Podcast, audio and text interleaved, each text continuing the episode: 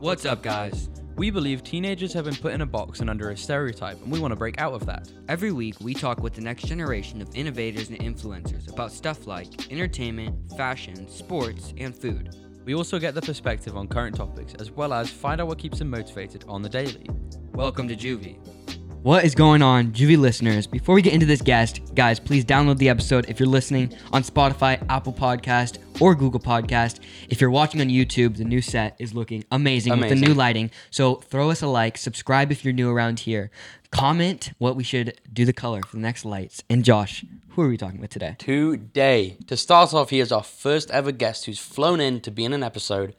He is young 19 year old entrepreneur and owner of a six figure lawn care business, Lawn Pal. Austin Abbott, how you doing, bro? How's it going, man? I appreciate y'all having me out here. Yeah, I dig of course. The, I dig the Kanye poster as well. Thank you, thank you. So you came out from Austin, and your name's Austin. Yeah, so I was born and raised in Austin. Uh, lived there all my life. Um, and uh, yeah, so I started up a lawn care company um, when I was a sophomore in high school. Dang. Um, so I was barely able to drive, and my dad actually he had had a truck, and so I was like, hmm, how can I make some money? Um, and I um and I use social media as some leverage. Gotcha. And um, like Nextdoor app, Facebook, those kinds of Yeah. places. Um, and since I had a lead in with my mom being in the neighborhood Facebook page, we were able to um, amass, I think, like 20 or 30 yards just in the first year. Dang. Wow. Um, that was still while going to high school. Um, and so, yeah, so every year since then, um, 17, when I was 17, 18, and 19, I graduated in 2020. Dang. So, um, I was able to double it to, I think I had 60 yards whenever I was 17. Um, and obviously, uh, those are on all kinds of schedules, some Yeah. weekly, some bi weekly, and stuff like that. Um, and I was able to amass in 2020 when COVID had happened. Um, we were able to double it again. So Wow. I think we had it was like barely over 100. I think we were at like 100, 90 to 100 just avid Wow. customers. So um, at that part, I, at that point in time, I had just had uh, various people that I had known at school, like, hey, you know, like football players or stuff. Yeah. I'd go up to them and be like, hey, you know, you want to work or whatever. Um, and so I'd have them work on Saturdays, and we just like put a bunch of the yards on that day just so we could get them taken care of and stuff. Um, but uh, this year, um, we're so we've doubled every year. This year we haven't quite doubled just because we're getting into that growth phase of like, since I'm still out in the field, it's Yeah. like um, we either have a full time crew running and then I start up a second crew. Gotcha. And so we're in that growth phase. So right now I do have a full time employee. Um, his name is Damon. Actually, he's a great dude. Shout out Damon. Logan. Yeah, he'll be listening to this podcast probably. Uh, he's actually in his 40s, so he's a little bit Wow. older than me. Um, and uh, he's just done a whole bunch of stuff with his life. And um, but uh, yeah, he's uh he's a great dude, and um, we'll crank out. We do about 70 yards a week, and we have our Oh, first wow. commercial property this year. Um, it's a uh, church property, so we mow that. It's got about two miles of edging. Um, Holy wow. moly. and uh, it's about three and a half acres. So That's crazy. That's So- kind of where we're at right now Wow. as far as the company goes. Run us through what is Lawn Pal? Like, what do you guys do? What's your service? Yeah, so the so the main service part aspect of it is, uh, you know, um, we want to basically simplify the process of uh, customers getting their lawn taken care of in an ample amount of time. Because most of the problem is with a lot of the other lawn care companies is that when you text or communicate with the person, there's like a lag time of like you know maybe a week or two. And obviously, if if you if you're slamming the busy schedule season, it would make sense, but the communication aspect of most lawn care companies is not refined. And so the idea of Lawn Pal, the ultimate idea, and this is years down the road, is to turn it into kind of the Uber of lawn care. Gotcha. Um, and there are a few companies out there that are attempting that, um, like Lawn Starter. Um, Austin's gonna do it better. yeah, Yeah. Austin's gonna do it better. So, uh, so yeah, that's the idea of the company in the long run. Um, but yeah, the communication aspect of it, and most of uh, the people in the industry, um, just they provide a good service, but they don't provide a brand behind the service. And I Gotcha. think with Lawn Pal, we we want to kind of establish the brand because you know most most people are probably like, I mean, you probably if y'all don't cut your yard, if anybody Yeah. mow their yard who's watching this, you probably don't know what company's mowing it. So Yeah. like if you had like a hipster company Yeah. that uh, did a whole bunch of stuff like various services um, or just had an established brand through social media then for sure you could uh, you know you could establish the brand and, and people would would uh, would know your brand and want to Yeah. hire you. So. Yeah. I want to go back to the beginning because I think it's a very interesting story. So I know a lot of kids like with the entrepreneur mindset, they you know, they go to the lemonade stand, they go to the lawn, like mowing lawns. At what point so you started in sophomore year of high school, right? Yeah, I started this company. Yeah. that- Gotcha. And uh, so but I want to go even before that cuz you were telling us a couple different things that you did before that. And so what did that look like? Yeah, so when I was younger, uh, I don't know if anybody knows what muscadine trees are, but they actually have like these berries on them, and they're called muscadines, um, and they uh, are ripe around the summer season. So when I was younger, uh, middle school days, um, I'd get a whole bunch of kids on my street. Um, and we would go pick all these berries and turn them into jelly. Uh, now my mom helped Gotcha. quite a bit with that, Yeah. um, which she didn't actually get paid. It was the whole business plan or idea of it just uh, it wouldn't make sense in the real world. It was kind of like use a- mom, make money. Exactly. Essentially, that's what it was. And so uh, we were using her to do that, and then we would go door to door and kind of sell them, and use kind of Facebook to sell them. Yeah. Um, and it was just kind of in fun. I've always enjoyed that uh, the aspect of uh, providing a service or selling a product to um, uh, a customer. Sorry, and Yeah, uh, uh, just that exchange and stuff, and uh, and yeah, so I did that, um, and then I worked for a rancher for a period of time,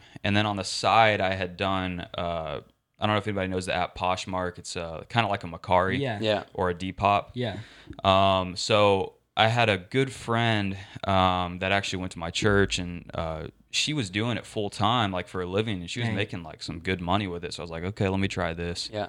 Um, and originally I had just downloaded the app, and I was like, okay, you know, what is this? I had to figure it out. And then um, I got a camera, and then I started buying all these clothes to resell. And I actually started selling some stuff. I think I made a couple thousand on that. Dang. Just Wow. well, just on the side while working for the uh, Mr. Walsh, who's a rancher up the road. And uh, for him, I would just take care of his cattle and stuff. But um, I had amassed that to about sixty-five thousand followers on the app. Um, Dang. Wow. So, and I'm actually one of their. Uh, I think they call it like an ambassador or something. Gotcha. So, And now are you still involved with that at all? uh, I'll list stuff and sell stuff every now and then, but uh, it's just not as financially worth it for me as 100%. it used to definitely. be. But Yeah. it's more of like kind of you know just, just getting rid of stuff to like make some side money. So. Yeah. Yeah, 100%. So now back to Lawn Pal. I'm curious, how much do you charge for a basic service? Yeah, so for a basic service, if somebody were to text me and just say, hey, you know, they want to my their lawn mowed, um, obviously that includes the mowing, edging, and, and blowing off the driveway. Uh, anything else aside from that would be extra as far as leaves go. But our main ticket average, I believe, is between forty and forty-one dollars. So we Okay. have some. Our price minimum right now is thirty dollars or thirty-two dollars this year. Um, we have some that are a tad bit below that just because we've had them for so long or whatever, Yeah. and it's just kind of like a sentimental thing to keep their yard. Yeah. But uh, next year we're gonna raise our prices a little bit, um, and uh, yeah, so the average price is about forty. So now, do you want to stay doing the work or would you eventually like to be behind the scenes and just have people do it for you? eventually I'll be behind the scenes and kind of work more on the branding aspect of it. But Yeah. uh, you know, I definitely enjoy being out in the field, um, and uh, you know, dealing with the problems that that uh, the headache, kind of like what y'all have here, where Yeah. mic stops working or whatever. Just kind of dealing with the headaches and kind of figuring it out. Like Yeah. figure, you know, there's a problem, find a solution for it, and there there have been plenty of those. I bet. Yeah. So, um, you said that you've done a lot of other business ventures. Is there anything other than like the jelly making and the Poshmark? And Yeah, so- Lawn Pal. Uh, so I had done it. I did lemonade stands when I was younger. I would just set one up at the end of the road, and that was kind of like my my first, uh, as far as that I can remember at the moment. That was kind of my first business venture. Um, and then in high school, like my freshman year, uh, I actually started a YouTube channel, and I wanted to do like vlogs and stuff. And so Like any kid, you know? yeah, yeah. It was kind of just a uh, cringy moment, but a cringy moment in time.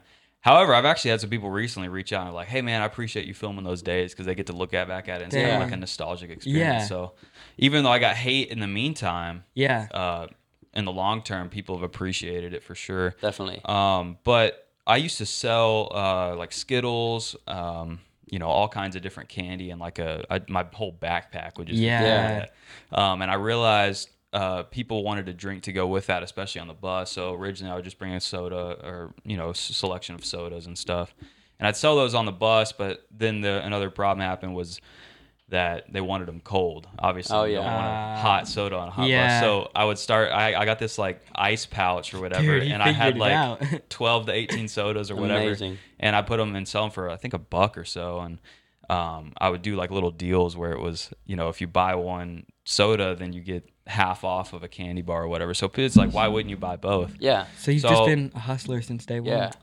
yeah, essentially, I've. I've always enjoyed it, and I've never thought of it through the aspect of uh, getting money from it. I've always just kind of done it um, because I wanted to. Gotcha. Yeah. So And now I think what I've realized is since you started relatively y- y- Nice. relatively young in high school, I think what a lot of times what happens when teenagers start to go like they start to take it serious, the people around them start to have a reaction. Did that happen? yeah, um, I definitely got made fun of quite a bit in high school for just doing stuff that um, a lot of people thought, you know, whenever I was selling candy and stuff, that was kind of kiddish of me to do and stuff, and that I needed to grow up. Yeah. uh, especially with the YouTube thing too. yeah. Um, but you know, I uh, I actually started watching Gary Vee quite a bit, and Yeah, I I love know that guy. I know you're a big fan of him. Yeah. Yeah, I don't watch him as much anymore. Gotcha. Um, but I definitely got motivation through that and, and the drive from him because, uh, you know, a lot of people go through that. If you're doing 100%. something different Yeah. That people don't necessarily see as the norm, they'll they'll get just either they're jealous, angry, whatever it is Hundred percent. and then they'll you know direct that towards you at school and make fun of you for it. So Yeah. Yeah, that's Definitely. definitely. that's definitely happened with this. But you know, at the end of the day, who really cares what they think? Yeah, exactly. And as long as I feel like as long as you can kind of get past that, then that's where you're gonna, you know, that's when you start winning. So now, once like your lawn care business started taking off, did people have a reaction to that, um or did you just keep it on the low and no one really knew? yeah, I kind of kept it on the low originally. Um, as far as the older popular 30s and up population in our area, uh, I'd say a decent amount of them know of my name because I've seen it on there. But as far as like the you know, because Facebook and Nextdoor and stuff, that Yeah. skews older. Yeah. Yeah. So I was mainly advertising on that, and obviously I have a, a Lawn Pal Instagram and stuff, but um, and I would market it on Instagram. So I'd have a few friends that figured it out, and obviously, you know, if somebody had asked me what I was doing, I would I would tell them. Yeah, hundred percent. But I wasn't necessarily like pushing it Yeah. Gotcha. because I, I realized if you you know if you're posting stuff, then you're asking for a reaction, 100%. essentially. Yeah. And so that's what we do. We want the reaction. That's what we're here Yeah. It's hard to do with a podcast. I yeah, imagine. I mean that's I mean that's why we purposely put out clips that are going to cause reaction, whether good Yeah, or exactly. bad. But that's what I mean. That's what we're here to do, right? We're here. yeah, to- yeah, it's a job, and that's kind of uh, you know that's something y'all enjoy. Uh, hundred percent. putting out for sure and uh, whether or not people you know see it as a a thing that's good or bad they're going to comment what whatever they feel like regardless and so it's Yeah. like by all means go ahead Yeah, we might yeah. as well might as well put it out because either way, it's Yeah. gonna cause a reaction. Yeah. So we've talked about all of your entrepreneurship stuff. We talked about Lawn Pal. Tell us what else you like to do, like day to day. yeah so i actually got into bowling recently. Uh, um, before that i was really into roller skating. So uh, i would go uh, once or twice a week roller skating originally. Um, and then i moved to bowling. Uh, i'd actually gone on a couple of dates with this one chick and um, and I actually really enjoyed the bowling aspect of it. So I was like, okay, I'm gonna pick this up a little bit. She also she also beat me pretty bad. So So you're like, I gotta get good at this. yeah. So we are on another date. Taking the W. So, So, the, the uh, one thing you took away from the date was the fact that you enjoy bowling. That's great. essentially, yeah. Fair but uh, I picked it up and um, you know I just really got into it. Um, and I've only been playing for about two or three months. Um, and I've gotten pretty decent at it. And my hope one day is to maybe go uh, to the PBA, the Professional Bowling Association. I Dude, believe is what it's imagine imagine him just telling his kids what he did. Started off with the lemonade stand, then the candy, then lawn care, pro bowler. Like Yeah, pro. What's that's next? the coolest thing. I feel like it's such a subtle flex. Yeah, yeah, I'm a pro bowler. Because like no one's good at bowling, but like being good at bowling is sick. Yeah, it's Like, very cool.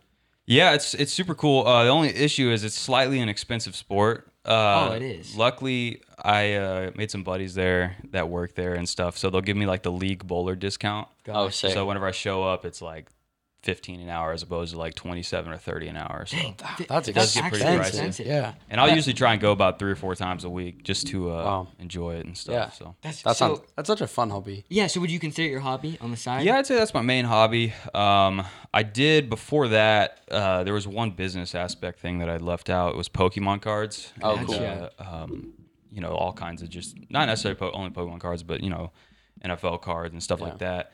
and I actually would resell them on eBay. So I would go to these, you know, kids that didn't really play with them anymore. Yeah. Yeah. And I would offer them like 40, 50 bucks for the whole binder. Oh, and then I I'd mean, find a yeah. card in there that's like worth 100, Dang. 200, 300 dollars ungraded. Yeah. And then I'd flip them on uh, eBay.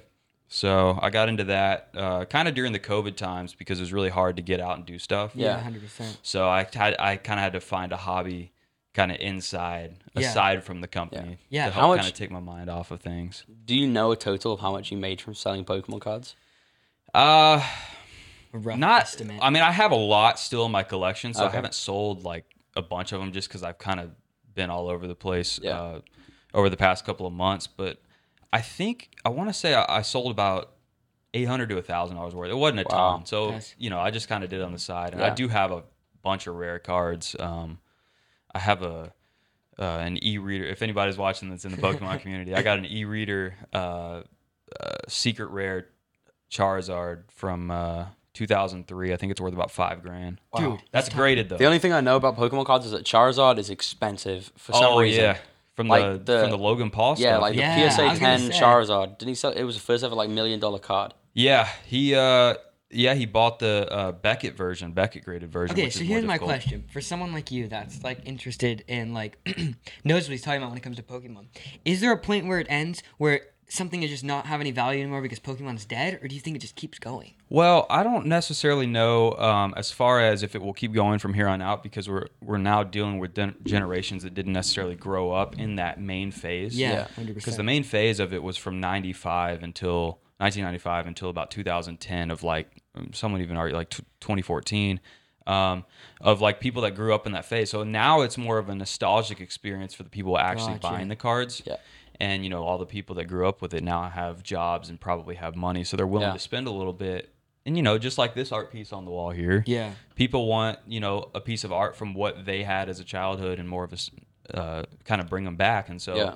um, i think that the price um, you never know but i think that since pokemon has done such a good job at branding themselves and putting out so many different things of pieces of content as far as Oh, like video games oh, cards yeah, and yeah. how they mesh them all together i think i mean they're knocking out you know a whole bunch of birds with one stone so Yeah. it's just like and I know, think I think it's cool that like Logan Paul, he's brought a bunch more like relevancy to it. Yeah. he's kind of brought it back. For like me, like I mean, in like middle school, like it was a thing, but I I feel like there was a generation where it's just way more Yeah. popular. Because I mean, me being 15, I was born in 2006, so it was like it was kind of starting to fade out at that point. Yeah. Because like everybody in the Pokemon game was saying that Logan Paul revived it. Yeah, Yeah, he definitely did. He spiked the prices up. I actually got into it uh, two or three months before that. A buddy of mine had actually texted me. He was like, "Dude, you got to get into this. These cards are about to blow up." I was like, "All right, I don't know," but um, I got into it, and sure enough, yeah, when he when he dropped that video, most of the cards that I had had w-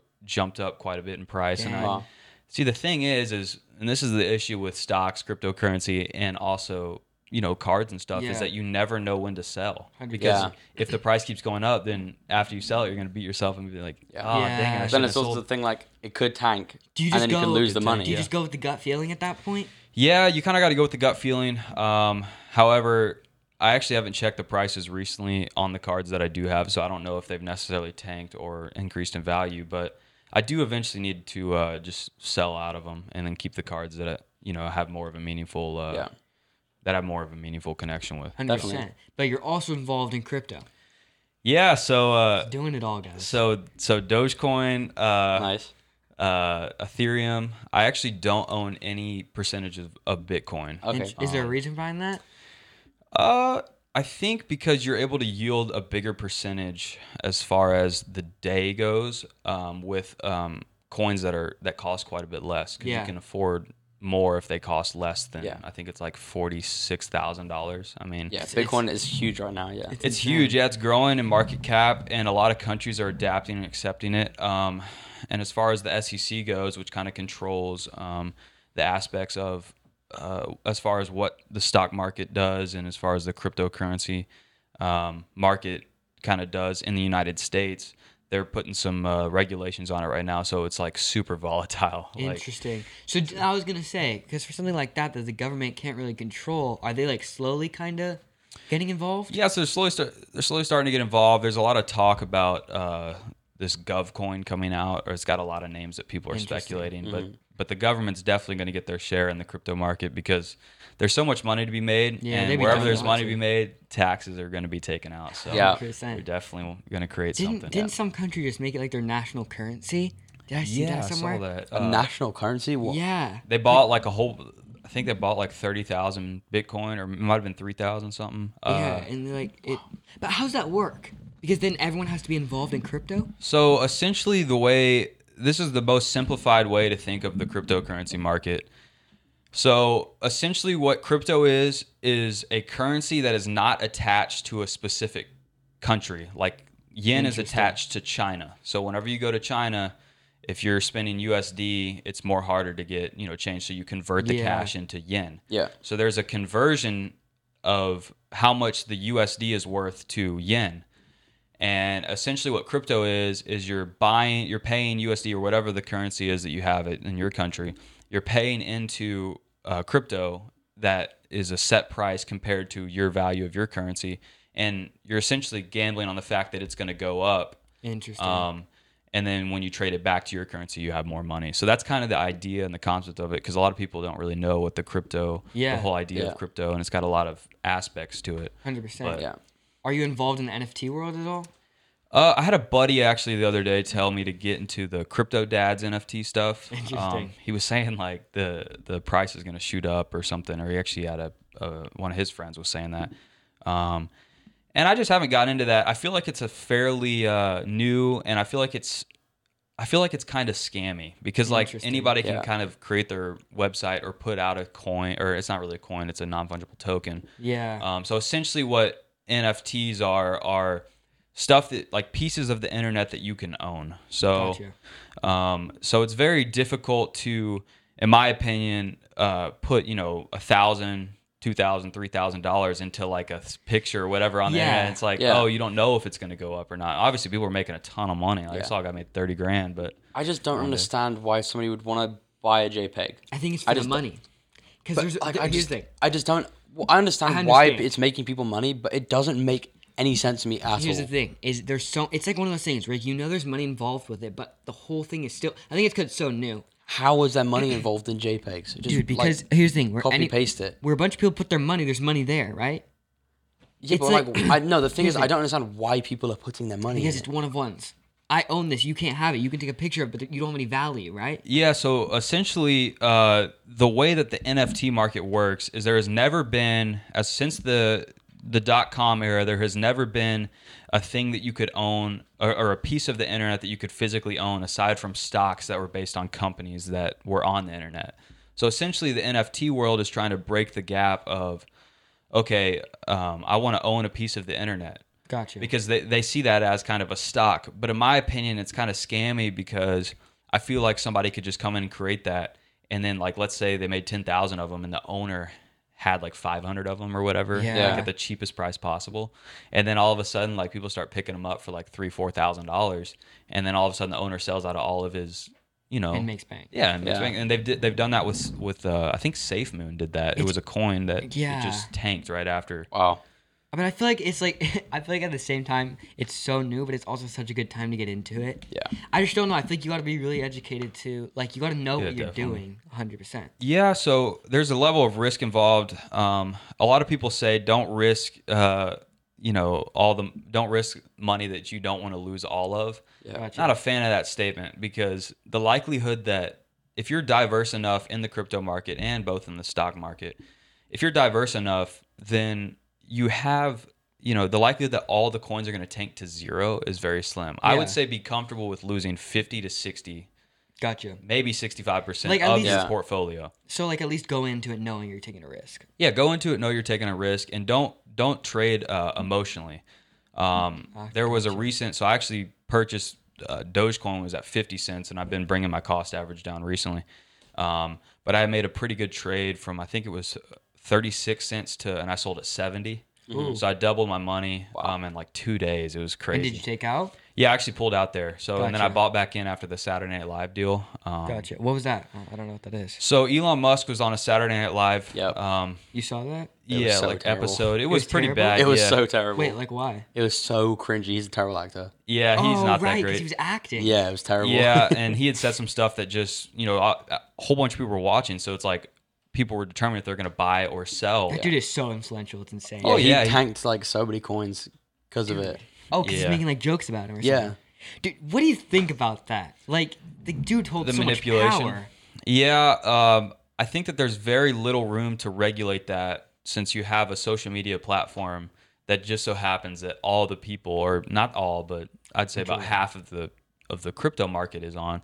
And obviously, if this was the stock world, I'm not necessarily sure if that would be legal of like pumping coins like that or, Yeah. or Yeah. stocks like that. I mean, I know they did the GameStop and AMC stuff back in Yeah. January, and recently it had a, a bigger pump. Um, but you know, that was more to get back at the at the uh, at Wall Street, the the guys that have been screwing Gotcha. the smaller guys over for so long. So Did you get into that at all? Uh, I actually was not into trading yet. Um, Gotcha. I was in Hawaii actually with Alex, the guy that y'all had on. Yeah, couple that's how we ago. actually that's how we got Yeah. in contact with Austin. Yeah, and uh, I was in I was in there with Alex, um, and me and him were actually like talking about it in the hotel room. I was like, dude, I was like, man, I wish I could download this because I, I I was 19 or no, I was 18, and so I had to have um, my social security number or something. So I couldn't do it. Why- It, it was like the bridge where I, if I was 17, I could do it under my parents' thing, Yeah. but since I was 18, I needed my social security number. So I didn't have that when I was in Hawaii. So I was like, ah, darn it. Yeah. So uh, when I got home, I actually uh, downloaded, you know, Coinbase, Robinhood, a whole bunch of them. Yeah. Gotcha. Um, and yeah, I got into it, um, and I started playing with small amounts of money, and then I started playing with like bigger amounts of money. Gotcha. And now I'm I'm interested because all of our guests are young, and I would we always get like different responses to this question. But you as like a young entrepreneur, starting young, but like specifically with Lawn Pal, what do you think like the biggest advantage you have is?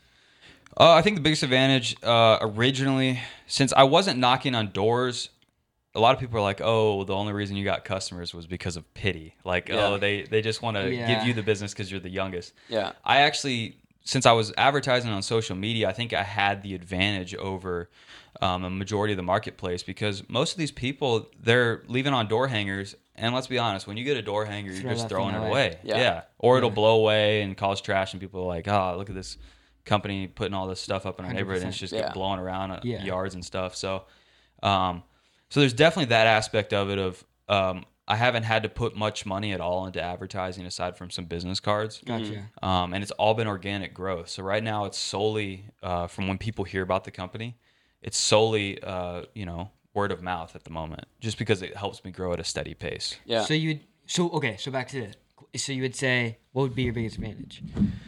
Yeah, the biggest. If biggest you're like to narrow it down to one thing. of being a teenager in the lawn care business. yeah. Or just Or just in the business world. Yeah. Yeah, I think the uh, biggest advantage is that I have a lot of years under under or not under my belt, a lot of years in the future to uh, figure out the kinks in the system. Yeah. 100%. um, and figure out ways to uh, work around it. And I also have um, people. They always say to have mentors that are above where you or are where you want to be, and then also Yeah. some that you're mentoring at your level, and then some 100%. below. Yeah. So I have guys that I definitely look up to, um, as far as um, the business world goes to, or you know, and, and stuff to uh, work out with it. So Definitely. 100%. So to follow with that question and to close up the episode, what would you say the most misunderstood thing about teenagers is from an outside perspective? Assuming that the person assuming with that question assuming that the person is kind of looking down upon a Yeah. teenager Yeah. um, based on what they're doing i would have to say that we're extremely misunderstood um, and that we don't necessarily understand how to uh, run companies how to uh, kind of act in the real world um, and i think that that's a fairly negative way to look at things being in the sense that uh, the teenagers of today are going to be the future of tomorrow Yeah. 100%. and so when you have kind of more of a pessimistic outlook, now don't get me wrong, a lot of the teenagers Yeah. are throwing their lives away For and doing sure. all kinds of stuff Yeah, to just sure. screw their lives up in the long run. But um, so so it's they're correct about those, but the the top ten percent, the high performers of the teenage generation, um, is definitely looked down upon um, as far as what they're capable of and stuff. Yeah. So I think that um, my question to the people that have an issue with the way teenagers are, are living now is what would you or what uh, is yeah is what would you do in the situation that all the teenagers are in today? Yeah. Understand? Like, what? Yeah. What were you doing when you were a teenager? Well, no, not even that, but like given the stuff and how Oh, easily accessible things are as far as technology goes, it's Yeah. like what would you be doing if you were set with the same cards as all the teenagers today? 100%. That's true. Yeah. It's great. And I feel like, kind of like to add on to that is like, they don't, they can't fully understand it because they're not living in this generation. Like we've been in such a generation switch from when they were teenagers to when we were teenagers, so they can only understand it to like a certain extent, right? Yeah. That's a great way to wrap up this episode. Yep. If you guys made it to the end of this, you want to go check out any of Austin's social medias, all of his websites for any of his business stuff will be all the first links. Thank you so much for flying out. Yeah. It's been a great time. Yeah, definitely. If you live in appreciate you having Austin, book. Um. if you live in Austin, book Austin. Yeah. Book Austin. Pal. Yeah. Yeah, follow us on Instagram at Lompal. 100%. Um, I got a personal Instagram as well. It's it's Austin Abbott. Um, That'll be then, all yeah, the first so links. Yeah. It'll all be in the description. Anything else you want to say before we wrap this one up? Uh, I appreciate y'all having me on, man. Of course, yeah. Thank you for coming down. Enjoyed it. Yeah. it's Been a great episode. I think that's a wrap. That's a wrap. Perfect.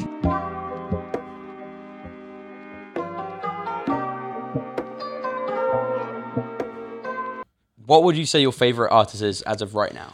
I'm actually a big fan of Kanye West. Yeah. Um, I definitely as, as I don't agree with him on on some of the stuff that he talks about. You know, he's a pretty controversial controversial figure. Yeah. Yeah. Um, but I definitely respect the fact that he's a free thinker, and I'm a big fan of that um, because I feel like, especially teenagers, and you probably you guys probably deal with this a little bit too. Of you kind of feel capped on. Um, what you can do based on what society perceives you as what you Yeah. should do. Yeah. 100%. And so I think Kanye West is a great example of breaking society's barriers as far as music goes. Um, and then he got into the fashion industry, and now he's working on designing stuff. Yeah. Um, Yeah. And he actually just bought a ranch in Calabasas, I believe. Yeah. Um, and uh, definitely respect the guy for sure. Um, and Donda was good. Um, Sorry, I Uh, can't let you talk crap on Donda. No, I'm not. I'm not it, was, it was good. I, I actually enjoyed a few a few of the songs on there. I haven't had a chance to actually listen to the you. full album yet, Yeah. but um, a couple of the songs that I like on there. All of our listeners know that Kanye is one of my top inspirations. So Yeah. I can't. I can't hear it. I've only listened to Moon. I know we can't talk about that either, but that's Yeah. great. That's a great way to wrap up this episode. Yeah.